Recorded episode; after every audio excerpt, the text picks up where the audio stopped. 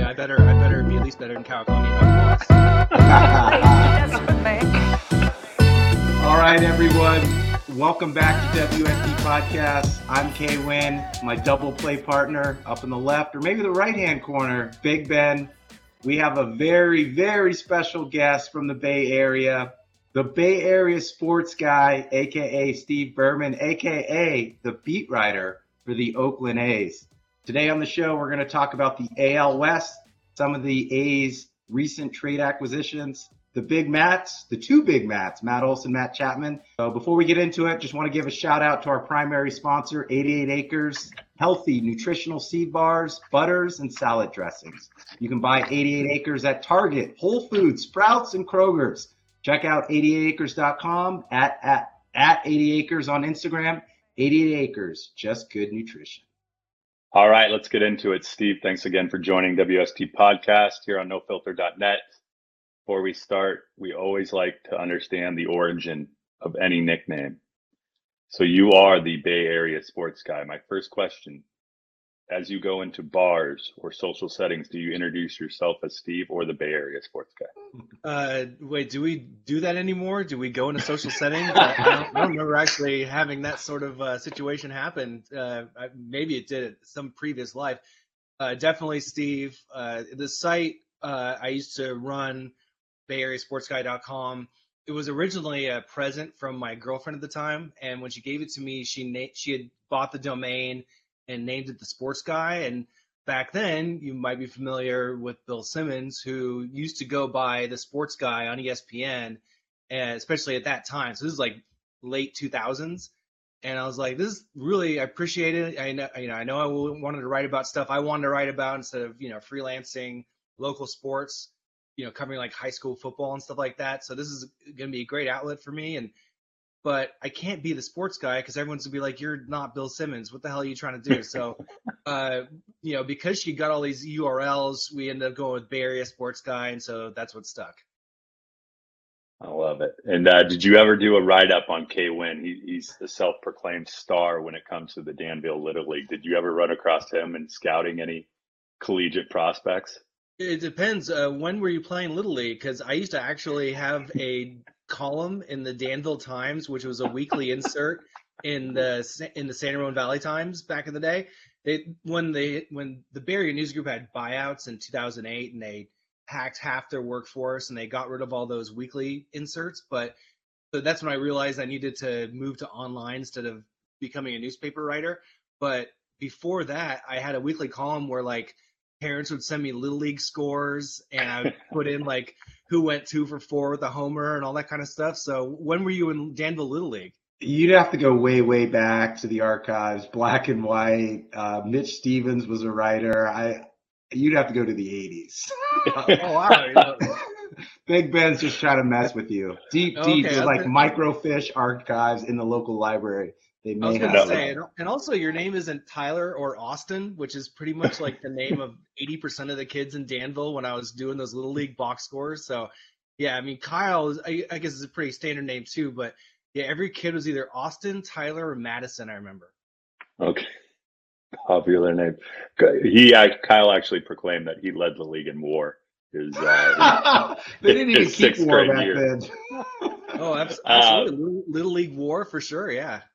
No, now Steve, you're the Bay Area sports guy, but I, I do want to set the plate. I'm a big Mariners fan, and I think we we want to talk predominantly or first about the uh, AL West as a whole. You probably get to see teams they play each other some 19, 16, some odd times a year.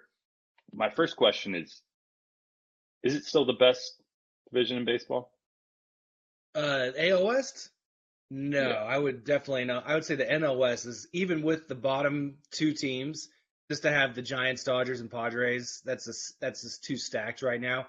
And the AL East is actually pretty competitive too, other than Baltimore. I mean, they have you know the Yankees and the Blue Jays are kind of coming up on the Red Sox. The Rays are up there, and they're always going to the playoffs. So I would say the Mariners are definitely the future is bright for them, but the Angels still have no pitching and I, the Rangers are god awful. I watched them for three games this last weekend, and they got gutted by the trade deadline. So I, I think in future years that trio of the A's, uh, Mariners and Astros is going to be pretty tight. Maybe the Angels figure it out one of these years. They drafted like what 20 pitchers in their last draft, but yeah, I, I think right now it's a it's a decent division. Like it's better than the two central divisions, but I wouldn't say it's the best. So if you look at the Astros, the self-proclaimed cheaters, that's what Big Ben and I call them. Uh, they lost Springer, who came up through the system, was like their spark plug on offense. He signed with Toronto. They're not missing a beat. They're playing really well. What have you yeah. noticed about the Astros this year? The Astros have just been stacked for a long time. You know, Springer, I think, would make them even a little bit better, and maybe they they wouldn't have a two game lead. They might have like a five or six or seven game lead on the A's right now. So yeah, I, I think that a lot of nice young pitching. They really fortified their bullpen at the deadline, as any Mariners fan knows all too well. And I think that they're just a team that with Dusty kind of keeps is the perfect manager for them dealing with the booing all the time. He's been a little bit of a I mean I love Dusty, but he's been a little bit of a baby about it, saying that it's yeah. you know it's enough is enough. It's like, dude, there were no fans in the stadium last year. Like you just have to wear it, you know, for pretty much the entire time that you're the manager of this team. But they're, they're definitely very confident. You saw that when the A's played them in the ALDS last year. The A's won the division. They came off a really impressive, I thought, series. It was a tight series against the White Sox, who you knew were going to be awesome again this year. And then the, the Astros just took it to them and seemed like they were the team that knew exactly how to play playoff baseball. And the A's were still in that sort of no man's land of, you know, good enough during the regular season. And then the playoffs come and not quite so good. Yeah, and Greinke's kind of seen a slight resurgence there with the team. Um, yep. Ten wins on the season. You already mentioned the Rangers have just kind of being lost. I'm of the same opinion. Unless Jerry Jones goes out and buys them, they're just going to be second fiddle to every team in Texas, darn near. Especially yeah. even the Texans this year. Let me let's talk about the Mariners a little bit. You you mm-hmm. said that they would be that trio, and I think everyone in the Pac Northwest has been yearning the last 20 years to just sniff the playoffs, see the playoffs, hear the playoffs. We were 10 games over 500 at the trade deadline. We made the move for Graveman, shipped him across dugouts, and then, which was kind of a head scratcher. But then you see Toro come in and play well, uh, and solve that second base problem that they've had. And then everyone thinks Jarred Kelenic or uh, is the second, you know, best thing since sliced bread type thing. And then my my third opinion on the Mariners is that the uh, new reliever we got because he was phenomenal in the playoffs, the playoffs, which we haven't seen in 20 years, is this is the second coming of Fernando Rodney, right? What do you what do you see out of that organization, or what have you seen kind of through a different lens from an outside looking in that would have you believe that they're going to be part of that trio?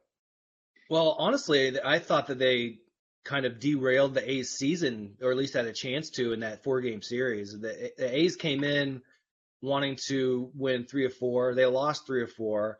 They didn't even get a split. And the Mariners at the time seemed like anything they touched turned to gold. So yeah. they seemed like they were like one of those teams that, you know, maybe was a year early, but was just had some sort of mojo about them. And then they had that amazing win against the Astros and then made the trade that pissed off their entire clubhouse. So that was interesting. We'll see. Like it seemed like you're right. I mean, I think Toro is a guy that like baseball prospect aficionados have been into for a long time. And he was just blocked by all that talent in the Astros organization. And he's been pretty good. I mean, someone picked him up in my fancy league like, you know, three days after he became a Seattle Mariner and just blasting balls all over the place. So I think also one thing that I noticed, other than the fact that they really played the A's tough most recently, was looking at prospect lists before the season started. Like Keith Law's our guy at the Athletic, and I looked yep. at his top 100 list, and I was like, damn, there's a lot of Mariners on here, you know. And so what I see from this squad is a lot of what I kind of felt with the Padres a few years ago, where it's like you see him coming, right? Yeah. Kelenic hasn't really been that good yet. He has his own clothing line, which is pretty amazing. But it wasn't like 100. But you know, he's going to be good. Generally, guys with that much talent that are that ballyhooed prospects and minors usually figure it out at some point. Not always, but usually. The Mariners obviously like him. They brought him up twice. But that's what I'm seeing. As I, it just seems like they're the American League's version of the Padres, where you know the A, the A's and the Astros, sort of like the Giants and the Dodgers and the NL West, they're going to have to deal with them for a long time. I don't know if they're going to go out and sign a bunch of guys to three hundred million dollar contracts like the Padres did, but Mhm. uh, the talent in the uh, organization is undeniable. Yeah. I I agree with you. In in I, I hate to do it right because I'm such the pessimist these days when it comes. We're talking about hanging banners potentially for wild card games. Like that's where we got to as Seattle Mariners fans. But I love to hear that. I know uh, our Mariners fans will hopefully agree with you. It's it's all about timing, and we got the talent now. So Well, We'll see what next year brings. At the end of the season, I mean, the the A's. I mean, I don't know what the Mariners' full end of the season schedule is, but the A's finished with three against Houston, three against the Mariners, and three against Houston again. So, I mean, I don't know what the Mariners' situation is going to be at that point. If they're still going to be battling for the wild card, or even surge and maybe make some noise from the division. But I'm hoping to go to those games in Seattle because that's going to be pretty interesting. Yeah, we we we've talked about those as like our playoffs. Like we have, if we win the next three straight games, right, we we will potentially make the playoffs if this other team loses three straight. Like that's how we get up. But I think back to what you were saying about the A's, and to the chagrin of me, the new closer, we lost two walk offs same night, same kid against the Rangers, which I think will impact us at the end of the season. But we'll see. Yeah, Jonah Heim both times. That was Oh crazy. man, absolutely. Cra- and the announcer even jinxed him. They're like, he'll, you know, never hit a walk off, and then oh, he reverse jinxed him. Never hit a walk off in his life. Next pitch, guy hits a walk off.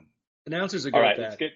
He, yes, let's get into the A's, the the organization that you're all too familiar with, uh, as well as the clean, nice green hat K Win is sporting today.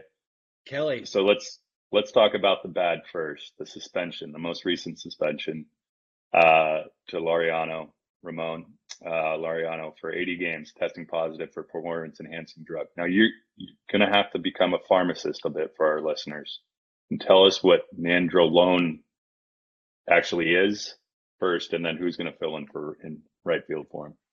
Nandrolone's actually a pretty old steroid as far as these drugs go that we've heard guys testing positive for. Actually, Starling Marte in 2017 was suspended for 80 games for using the same drug.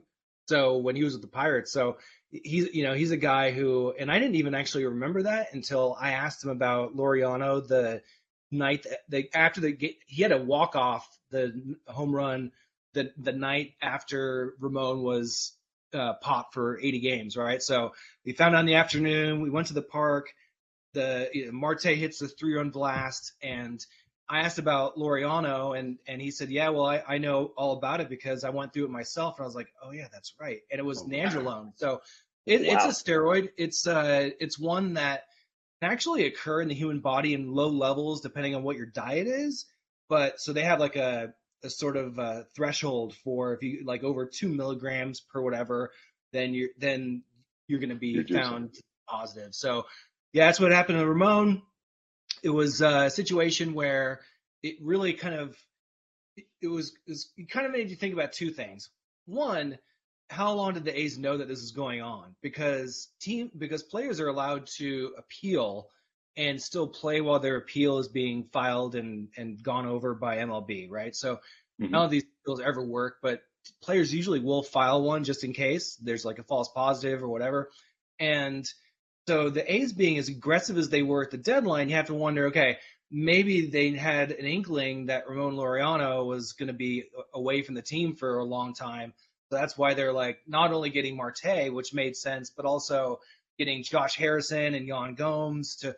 That was the trade that was actually kind of surprising to me. Well, the Marte one was as well, until I found out that the Marlins paid all of his salary, and I was like, okay, that kind of, that's pretty A's.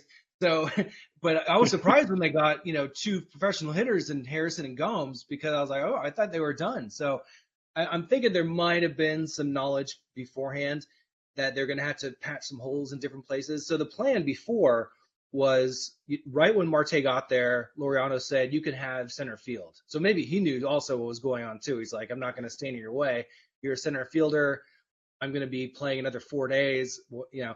But he, but he like Marte play center, and he was going to play right. Okay, so then you're actually looking at a pretty deep team because then Josh Harrison can bounce all around. You know, he can you know fill in for one of the outfielders if need be, but he could also give Jed Lowrie a breather at second. He can give Chapman a breather at third, and Chapman really pretty much has no backup third baseman going into that trade because Chad Pinder's been hurt. So that was what I thought was going to happen. Suddenly, Josh Harrison's an everyday player for the most part. So he's still Yeah. going to be filling in for Lowrie sometimes when Lowrie will move to DH. But yeah, now you're looking at Canha now move. Mark Canha moves to right field. Left field's going to be a mix of, you know, sometimes Josh Harrison, sometimes Tony Kemp, and sometimes you'll have Harrison playing second. Sometimes you have Seth Brown in right field and Mark Cannon left. So yeah, Seth Brown got brought up when Laureano got uh, suspended. So it's it's makes the team not quite as deep as they were. But then all of a sudden, you look at the way that they started hitting over the weekend. You're like, all right, well maybe they're going to be okay anyway. Granted, it was against the Rangers. Okay. Question. Uh, one game playoff. There's you, you said they're deep, right? And I'm not going to tell you against who because I'm not going to give you that. And then you're going to ask me if it's a right-handed or left-handed pitcher. But you just said a lot of a lot of depth. So of the, uh, you probably said five, four, six names across maybe three positions. Who's who's going to get the most run, or who are you putting in in, your, in the starting lineup in that one game playoff? Those players. I would say if it is a right-handed pitcher, I think the outfield is definitely going to probably be the right-handed pitcher. You're probably going to have you might have Mitch Moreland at DH, you might have Jed Lowrie at DH, but the guys who are definitely going to be in the lineup are obviously the Mats, Olson and Chapman. You're going to have Elvis Andrus at short. Sean Murphy's definitely going to catch. If a left-handed pitcher's on the mound, you're probably going to have Yan Gomes as the DH and Harrison in left field. I mean, Lowrie's going to play, Harrison's going to play, Marte's going to play, and Canha's going to play. So I think I pretty much named you know nine nine or ten guys. The only ones that might get swapped are uh, Moreland if he's hitting all right, or Gomes. I would imagine though that they'd want Gomes in the lineup over Moreland just because he's been a better hitter all season. All right, Steve. Um, that's all I had. It feels like the A's have proverbially changed from catching players at the beginning of their career and taking them through the rookie contracts to like catching pretty good players on the back end of their contracts that are friendly. Um, it's going to be interesting to see how Melvin uses those different pieces throughout the way. Definitely, yeah. It's I think that he's he's got a lot more to work with. I mean, the, the team. I mean, I was getting joke jokes told to me by my friends who are Ace fans because I took over the beat from Alex Coffey. She left the company uh, in mid mid June, and my first game officially on the beat was against the Yankees, and they won, and that was the seventh straight win. So after that, they lost two against the Yankees. They split a series against the Rangers. They lost two or three against the Giants. They and they kept losing and losing. And so they were, I think, six and twelve in their first 18 games after I took over the beat, like 11 and 19 at one point. Just like it was, it was pretty brutal. And the game started looking the same. Uh, the pitching has been good all year. The starting pitching has been extremely durable.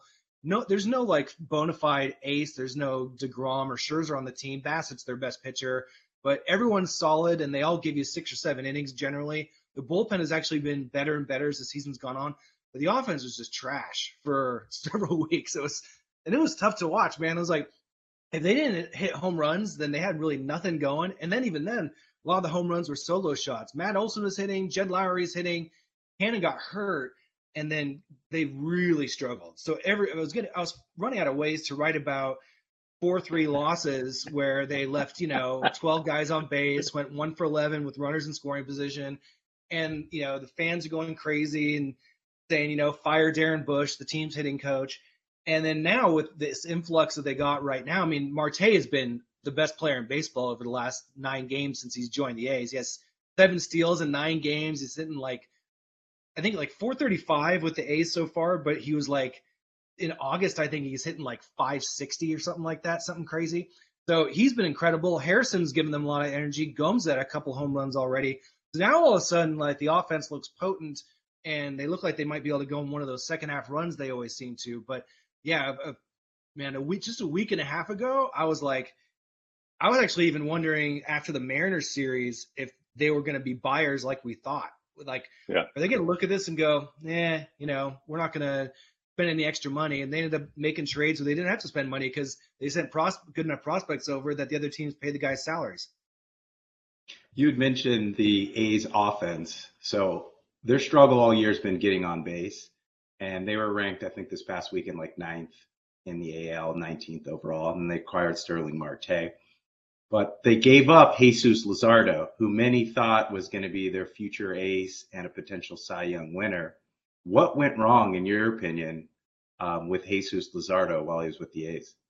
Yeah, it's a good question. So Jesus was a guy who, when he came up in 2019, was lights out. You know, he's 21 years old, came up in September, was a reliever at the time, and a damn good one. I mean, he was pretty much unhittable. He, he, he was throwing 98. His slider was ridiculous. He tossing a curve every once in a while. He also he was the, the only guy really. He was the only highlight of the elimination game loss against the Rays that year. And Manaea went out there, gave a home run in the first inning, and all the A's fans at the Coliseum knew that the game was over immediately. But Luzardo was like the one like sort of silver lining of that game because he came in and threw three shutout innings, and it's like, all right, this dude's going to be like a future ace for sure next year when they stretch him out to start because that's what they knew that he was going to be doing. And then 2020 rolls around, and he ended up getting COVID at one point uh, early on. I don't know if that affected him at all, but he just wasn't really that sharp all season. I, I noticed that he was giving up home runs at a much higher rate than I would expect, something like 1.5 home runs every nine innings. And I was surprised a little bit that they started him first game of the elimination of the wild card series against the White Sox. I thought they would start Bassitt. Bassitt had been yeah. by far their best pitcher all season. I, I advocated for them to start Bassitt. They started Luzardo. Luzardo goes out there, gives up two home runs to the White Sox. They lose. They have to win two in a row to get out of that series. Then they threw him out there again against the Astros in the ALDS, two more home runs. And that's really been the story with him. I think that it, it really with, with, with Luzardo this year, it just was even worse. So he, he couldn't get very far into games. He would cruise for a little bit, you know, have a big inning, either multiple home runs or situation where he would throw a couple wild pitches and walk a couple guys and all of a sudden, you know, he's done after about four innings. And so he also then decided – to well, he didn't know. I guess it was an accident, supposedly, where he punched a where he his hand hit a table when he was playing video games. He says, oh, um, interesting. it was right after a terrible start where he was super pissed off in the Zoom call afterwards. So I was when I heard he broke his hand, I was like, oh, he punched a wall. Yeah, Apparently yeah. not, but anyways, he healed from that really quickly. But then when he came back, he wasn't really they put him in the bullpen because the A's actually, you know, had Kaprielian in there who was pitching better than he was. And Cole Irvin had been pitching well all year. So they're all right, be a reliever. We need a lefty reliever.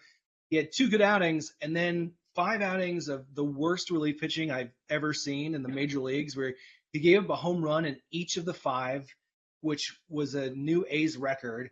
And I think he gave up some like 11 home runs over five games. Maybe it was like six. I don't know. It, was, it seemed like 11. So then he he got sent down to the minors where he still got, kept getting clobbered.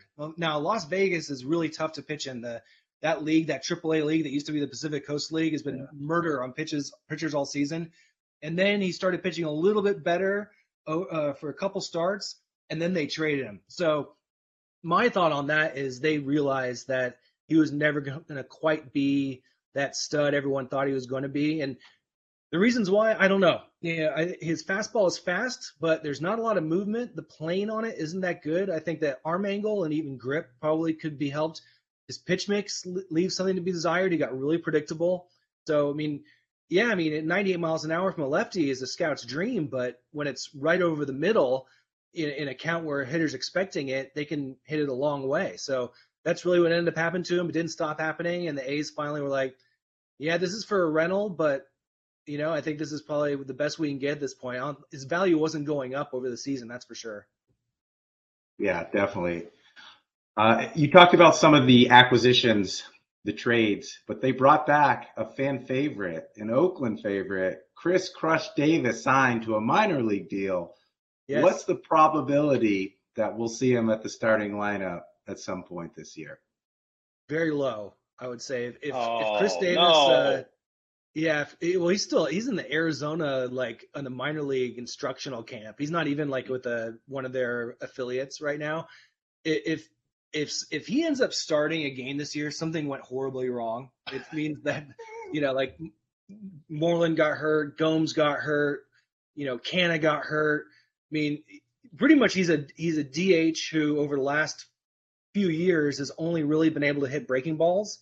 He can't hit velocity anymore. So you know, and he used to hit great in Texas Stadium. Did he hit like 400 or something like that?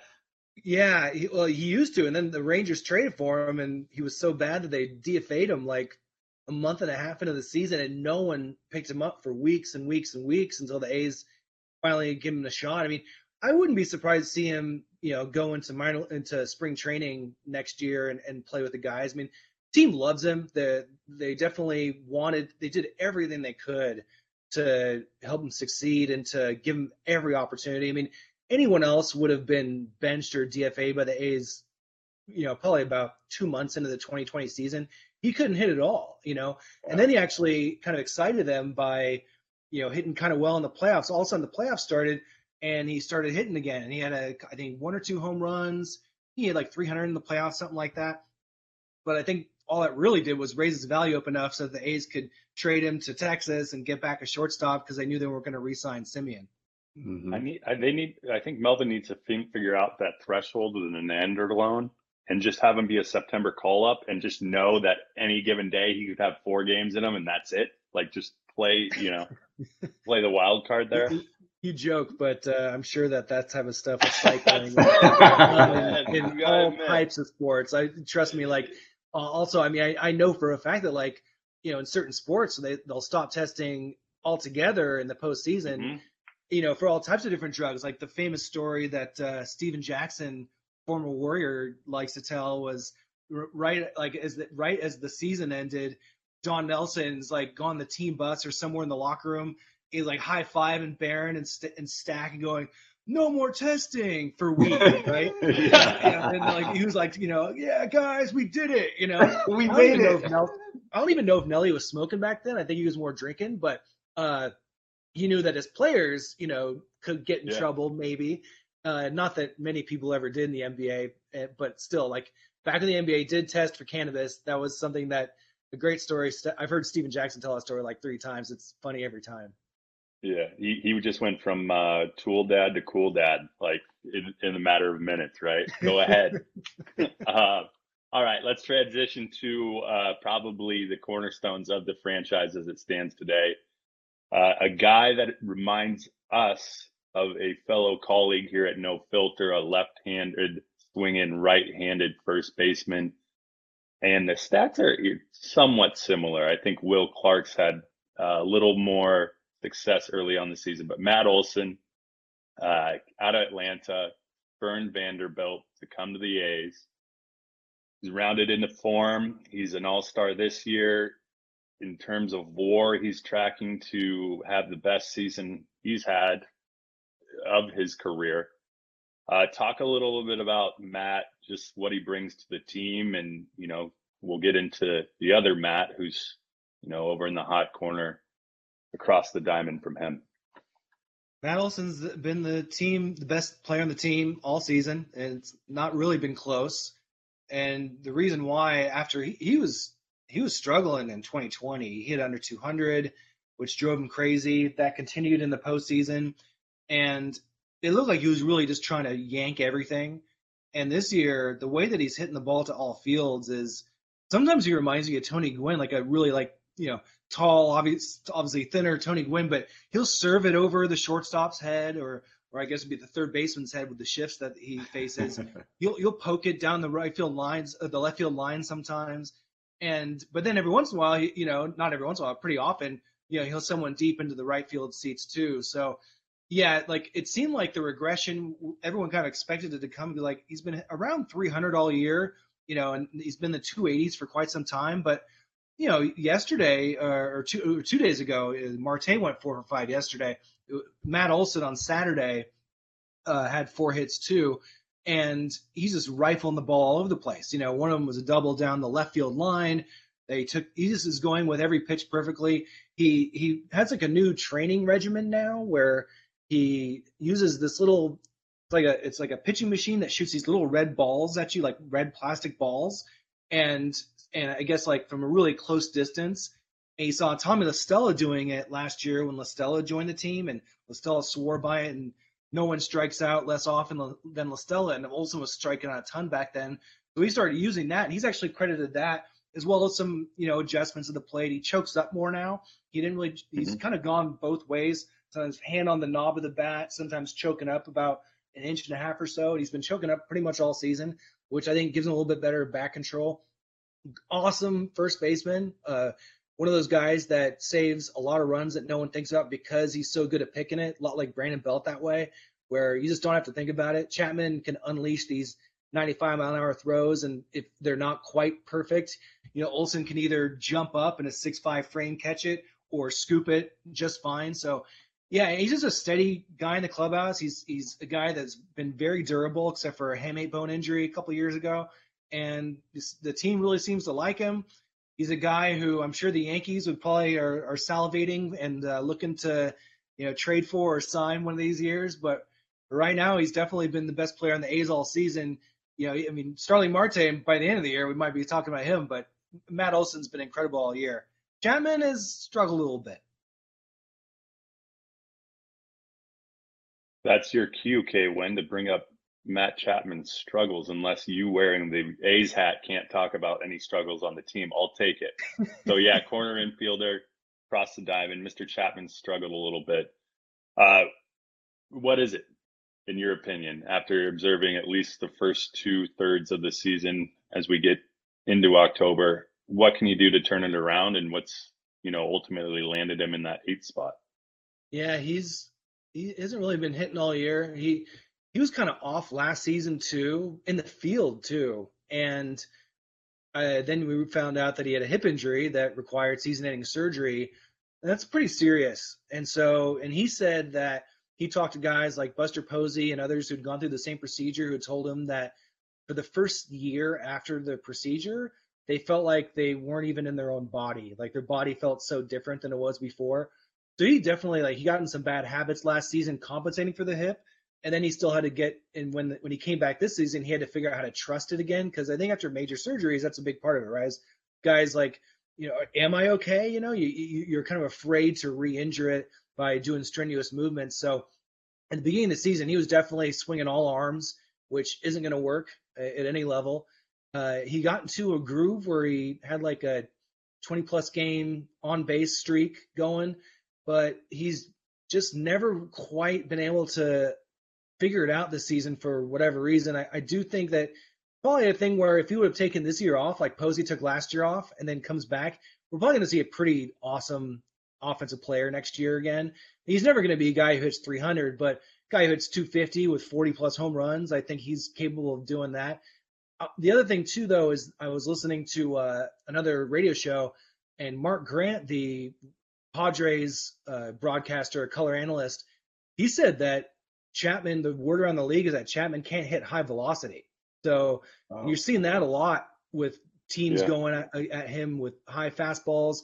So he's also got an issue with. I mean, he's he's got a definite strikeout issue. At one point, he was leading the league. I don't, I don't think he still is, but he's up there.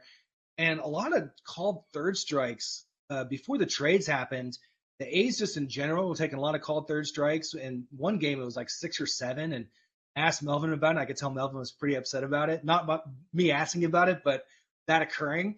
And the and Chapman's been right up there. So thumbs up. I don't know if it's confidence. I don't know if he's still a little bit iffy on the hip, but I would imagine that he'll have a bounce back year next year. But if the plan was to build up his trade value this year and deal him if the A's decided to completely revamp everything and rebuild, which is a possibility after this season, then because they're definitely going all in this year.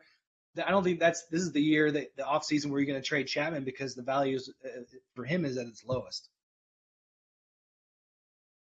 Yeah, definitely. Oh, so yeah, surgically repaired hip. That's tough to come back from, obviously, and then um, maybe he needs a little bit of the little red ball uh, drill with uh, Matt Olson? Why did maybe mean, I don't know. I, that's actually a good question. I should ask Olson if other guys in the team are, are using it. Yeah. I would imagine that some have at least tried it to see yeah. what you know. Um, uh, like Ramon Laureano before he got suspended, he's a total animal. Like he's you know 24 seven baseball, constantly training, and I I wouldn't be surprised if he tried it out too. But yeah, could be something that Chapman would would help him because his you know, Olson went from hitting 194 or whatever last year with tons of strikeouts to this year being one of the best all around hitters in the league. So worth a shot.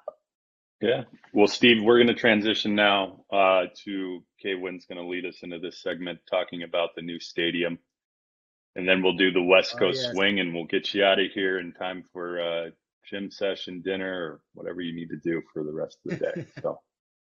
So the Howard Terminal project. What can you tell us about the latest and greatest with the A's pursuit for a new stadium in the Jack London Square area? Well, it's it's been a little quiet lately, right? It, on the 20th of July, the Oakland City Council held a vote on a term sheet, but it's a non-binding vote. It did pass six to one with one abstention, but the A's they submitted their own term sheet to the city saying this is what we're going to do this is how much we want to pay this is how the money's going to be generated these are the tax districts that we want the money to come from to pay us back for the infrastructure yada yada yada it goes on and on. This is a very complicated subject so i'll try not to go too deep in the weeds here. But the city council took that term sheet and added a bunch of different amendments. They changed things instead of two different tax districts uh, one where the stadium is and one where Jack London Square is, where the supposed increase in tax revenue that would go towards paying back the A's for the infrastructure improvements that got to be made around the stadium. There's a lot of stuff that has to be done. I, I don't know if you guys are familiar with that specific area, Howard Terminal. It's pretty close to Jack London Square, easy walk, but there's a train tracks to go right through there, and it's a busy train area. You know, you got freight trains, you got Amtrak. It's you know, there's a lot of commerce that goes in that area in the port and on the trains. So something's going to have to be done, either a bridge over or a tunnel underneath, so that fans can get in and out safely. I mean, at this point now, fans, you know, just walk over the tracks, which sometimes it's not that safe. Sometimes they even say they climb under the trains if the train stopped on the tracks. So you don't want that with, you know, 30,000 people going to a game, right? So this vote passed, but the amendments that the city council added in, which in my mind actually weren't too egregious at all. But the A's are like, this isn't what we agreed to, so I don't know why we're even having this vote. We want you to vote on our term sheet. So then they went to Vegas the next day and did their thing, talking to people in Vegas about, you know, what options they have there, you know, highly publicized because they've been trying to like put pressure on the city council uh, by these public trips to Vegas and Dave Kaval, the team president, tweeting out pictures of a Golden Knights game or a video from a Golden Knights game that pretty much pissed off every single A's fan in the entire and and not just A's fans, just everybody is just like, dude, that's you suck. Why are you doing this? So he went it's from like the guy that all the A's fans. Yeah, I mean, what he went just from like, a guy all the A's fans thought was great and had all kinds of clever ideas and you know rooting in Oakland and all that kind of stuff to all of a sudden, all right, you you're a total two face and we can't mm-hmm. trust you. You're just going to move the team to Vegas, like the Raiders got moved to Vegas and all that kind of stuff. So I don't know. I I in terms of if it's going to happen, I mean, it's got to be under 50%, you'd think, just because there's so much that has to go into it. But I don't know. Lately, I've been a little bit more optimistic. Uh, I would say it's about a coin flip at this point. Oakland right. wants to get it done. They don't want to lose the third team. They also know that even though it's not a perfect deal for the city, where you know, and John Fisher, the owner, is going to get a lot of great real estate at a pretty cheap price and make a ton of money off of this. It would definitely help the Jack London Square area, which is an area that has a lot of potential, but hasn't been quite successful as you'd hope, right? So, Uh, and you've seen also how these parks like Oracle Park in San Francisco, Petco down in San Diego by the Gaslamp, that these areas start kind of growing and changing and shifting. Yeah. You know, there's obviously questions about you know gentrification. How's the port going to be handling this, and the in the industries that are fighting really hard to keep this thing out of West Oakland? But I think the city council, except for one guy who, Gallo or Gallo, who whose his points were nonsensical. I thought. I thought. I'm not like pro A's or pro City. Like I'm I'm neutral down the middle. But you know what he was saying just seemed kind of ridiculous. Everyone else seemed like they were like, all right, we're gonna bite our tongue, but we're gonna vote for this. We want to keep conversations going. So I think there's going to be negotiating still back and forth. And I do think the city wants this to happen. I don't know at this point how much the A's want this to happen unless it's on completely on their terms. They pay for almost nothing except for the stadium itself. and make money hand over fist with a big real estate venture with all the condos and stores and concert halls and all the other stuff that they supposedly need around a new stadium. So we're going to say that we're going to make it happen. It's going to happen. The stadium. We are. We're, we're going to happen. It's going to happen. Can you see my screen here? I, I can. All right. So this is the new stadium. And so what we're going to do on WST podcast, we're going to each come up with a name. What we're going to name the park. I'll go first because I thought about this as I put the question together. Absolutely. I'm going Kaiser Permanente Park. Kaiser is headquartered in Oakland. We want to stay rooted in Oakland. We want to stay faithful to the community. Kaiser Permanente Park. That's my vote. Well, I think that's that's actually a pretty likely candidate. Kaiser Permanente is already sponsoring the A's, so that that's definitely one I, I could see happening. I would much rather it be Rickey Henderson Field, but you know that's never going to happen because you know, you know Rickey Henderson yards or Rickey's by the Bay. I mean, who knows? Like I I'd, I'd want something like that, but you know they're not going to do that. It's going to be a, a, corporate one. When they were going to when they were trying to do San Jose, they did uh it was Cisco was going to be the Yeah. park's name. So that's definitely I think maybe one of those would be an option. Clorox is another Oakland company. Be kind of weird though, right? Like you know, Yeah. Clorox Stadium, but It'd be appropriate with the current stadium, but I don't know if it translates to the. exactly. It, it may, or, or you should say maybe it should translate to the old stadium more than it does currently. Yeah. Um, yeah, you see some things in the stairwells that are interesting. Uh, yeah, there's like cat food and uh, cat feces in the stairwell. Uh, like a few weeks ago when I was going up to the press box, I'm like, oh, this is just interesting. Someone's feeding a cat, and the cat's just, you know, doing its thing here. So yeah, I don't know. I I would say Kurt, Kaiser Permanente seems like a, a pretty solid one. Um, I would de- if I had to choose though, I'm definitely going with something about Rickey. All right. Ben, what do you think? Oh, I'd love to say the A's. Like if I'm knowing that there's ATT Park right across the bay, and I'm Verizon or it's Oracle someone. now. Yeah, it's changed. Oh, they changed it to okay. Who It does- changes like who every does- couple years. Who Yeah. hates Larry Ellison more than anyone? Who- Everyone. That's yeah, that's probably everyone. But you know, someone like uh, Bezos or Bill Gates, or maybe Elon Musk, or maybe the founders of Twitter really don't like. So I'm gonna go. Kyle, I'm gonna say this live. Gave me this idea, but I'm gonna go Twitter. Twitter, 40 Field. Because I think of the Bay Area, I think of E40, I think of Mac Dre. So I'm going to go Twitter, Twitter 40 Field. You're going to have the tweet deck. E40 is going to be, he's going to write tracks for all the walk up songs for all the players. E40's a Yeah, Giants fan. This won't work. So I was going to Oh, say that. Yeah, he's a well-known. He used to sit behind the plate during the World Series. Well, when, when we give him, when we name the field after him, he'll Too short, gladly I think, is to- where you want to go. He too short when he and E40 did Okay. their verses recently. Yeah. He put on a smooth A's satin starter jacket that like Okay. everyone who was watching is like, why aren't the A's selling these? We can run with that. We got the Twitter short porch. Yeah, Twitter Oh, short porch. We got the um, cocktails lounge, which was a huge hit by Too Short. Yes, Um, absolutely. Let's see. We can integrate that. So yeah, let's. Yeah, I, I like Twitter as the title sponsor. Twitter short field. I like it. it. I like it. Yeah, Yeah, it's any too short is is cool with me. I mean, yeah, absolutely.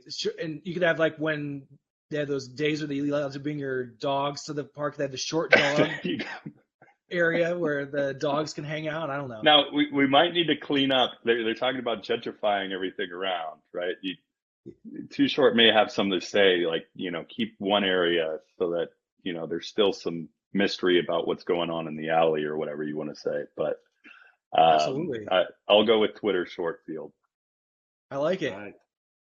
All right, Steve, we're going to wrap up here. About five minutes left. Um, if that's okay with you, we do a thing Yeah. called the West Coast Swing. It's rapid fire questions, no right or wrong answers. It's just whatever you feel. So I'll start it out here. What is your favorite part about RingCentral Stadium, the A's current stadium?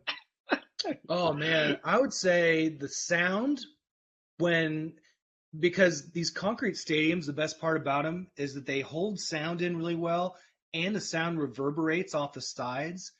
So when that place is sold out for a playoff game, same thing with Candlestick back in the day. Same thing with Oracle Arena. Uh, that was all concrete too, and real and kind of uh, compact sort of built. It's loud. It's a different kind of loud than you're going to get at a new stadium for sure, especially one you know that you just show on the screen was kind of as open of a plan as it is. Sound as a way to escape. It's sort of a Levi Stadium thing too, where it's never going to be as loud as Candlestick because of just the construction is those open corners. But I think yeah, the sound the sound system is pretty good. So when uh, they play uh, Sergio Romo's walk up El Machon, that it you know, and that's what the one of the things he said he was most excited about signing with the team was he's like, yeah man, it bangs here, you know. And the fans they they dance and they get into it. So yeah, I would say the acoustics are my favorite. I don't know if I'd want to go to a concert there, but for sports, it's actually pretty badass. All right, Steve, I'm going to ad lib a little bit. You just mentioned walk up songs. We ask all the time ourselves, what would our walk up? What is your walk up song? Well, gosh, that's a that's a good question. I would probably go Camp Lo Luchini. This is it. Ooh. The it's an old you know '90s rap song. Just one of those that you put on and you know this is it, uh, and then and everyone's gonna be happy hearing that beat and that song. Although Josh Harrison, new guy in the A's, he went with "Make Him Say Uh" from Master P. That, that's a pretty good. That's a pretty good one. I gotta say, yeah. like, that's actually a, a pretty solid walk-up song. So, but yeah, I would say I would say this is it, Camp Lo Luchini. Yeah. What's been most impressive about Cole Irvin's walk rate? How low it is? I don't know. I mean, it's he, he's just a guy who uh, you, you look at his stuff. You know, you look at his Statcast page you know, his spin rate, his velocity, his you know exit velocity, and none of it's really that impressive. But man, he just carves through innings so quickly because he's always around the plate. And it's not just that he doesn't walk guys, because he will occasionally like he'll walk like one or two guys a game, but usually when he misses, it's not a bad miss. You know, some guys like they miss and it's like the hitter has no thought of even swinging because the pitch is so far out of the strike zone. Irvin is always around the strike zone, pumping, and always in the corners too. He's you rarely see him throw one that's way off the plate, and you rarely see him throw one that's over the middle of the plate. And so that's why I think he's one of those guys that kind of reminds me of Kirk Rueter back in the day for the Giants, who you're like, how the hell? I mean, he throws harder than Kirk Rueter did, but you know, for this era, the guy throwing 90, 91, 92 is considered subpar, below average velocity in the majors, and it's working for him. And I think, yeah, I think the walk rate is is why just that command is is why he's had such a much better season than anyone thought coming out of spring training. Okay, Steve, for this next question, we're going to make you the uh, commish for a day. I got two questions. Can I can I use spider tack? Yes or no? It's a yes or no question. There's no no defensive shifts. Yay or nay?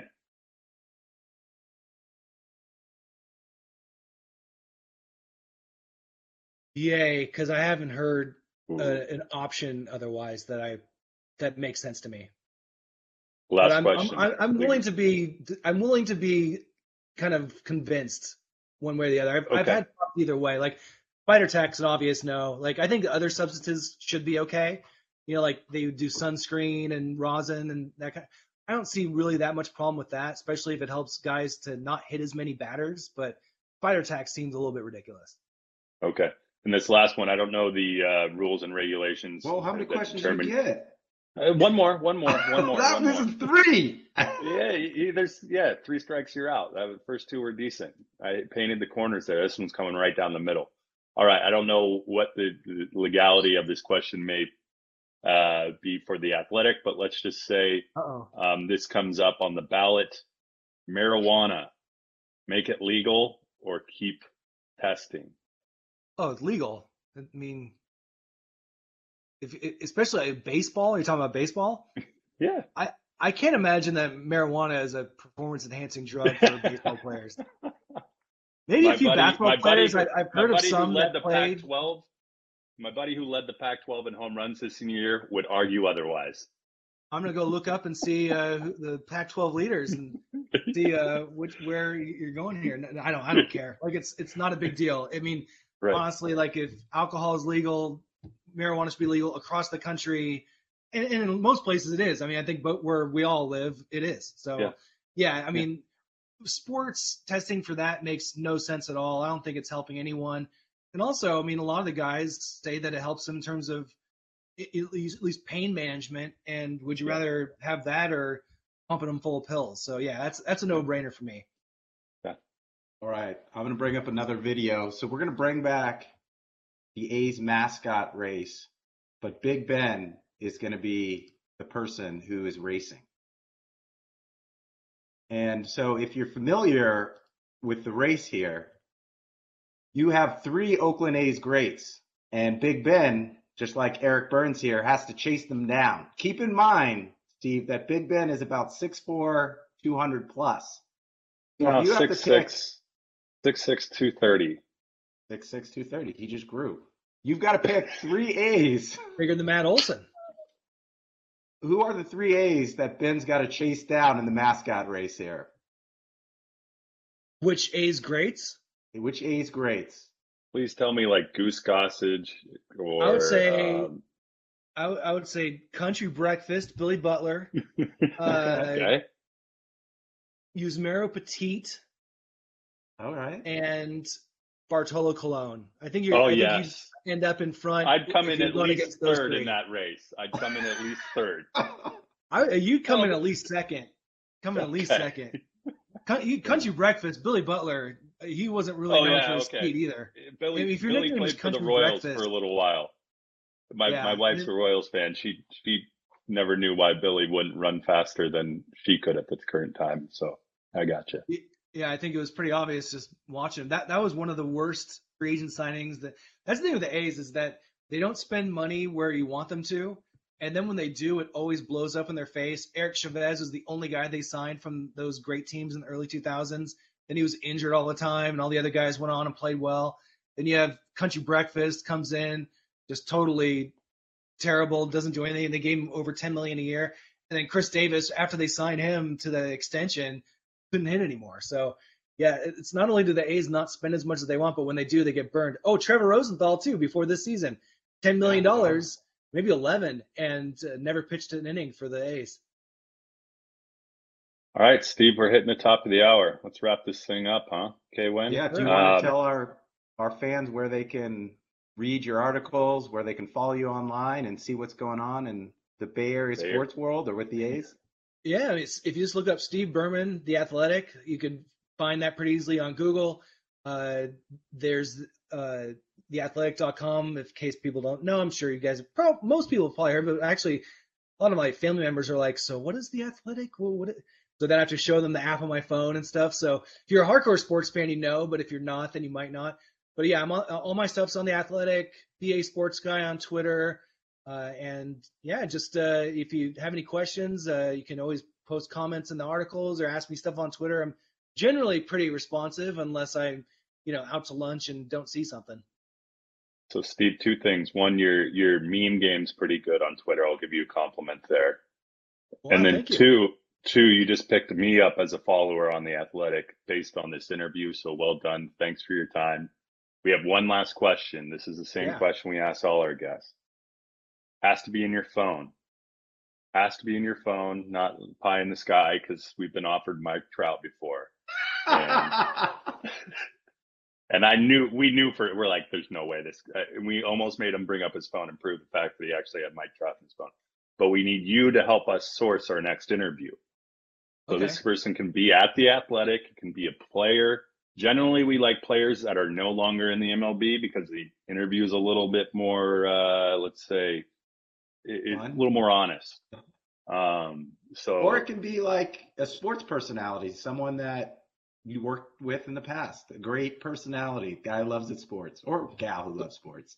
So, someone yeah, in your phone a- that would love to come on WST podcast and I, I, there's a lot of people. I'm trying to narrow it down here. We what, want the good ones. What, what what what sports or teams are you interested in hitting coming up here? Um, we so let's let's go let's go seasonal. Um, let's let's find someone. Maybe athletic spans everything. Like you have a cracking or cracking lead now. I we let's go with the football. Go either college or NFL football. How about that? I would say if you want football, uh, Matt Barrows is my guy at the Athletic. He's been a Niners beat writer for ever. Um, I actually, you know, gave him uh, gave his email to someone else who wanted to do a pod with him, so he might get a little annoyed if I'm like just shuttling into all these different podcasts. But he's a really nice guy. He's he's good on the air. He's been covering the team for well over a decade now, maybe two decades now.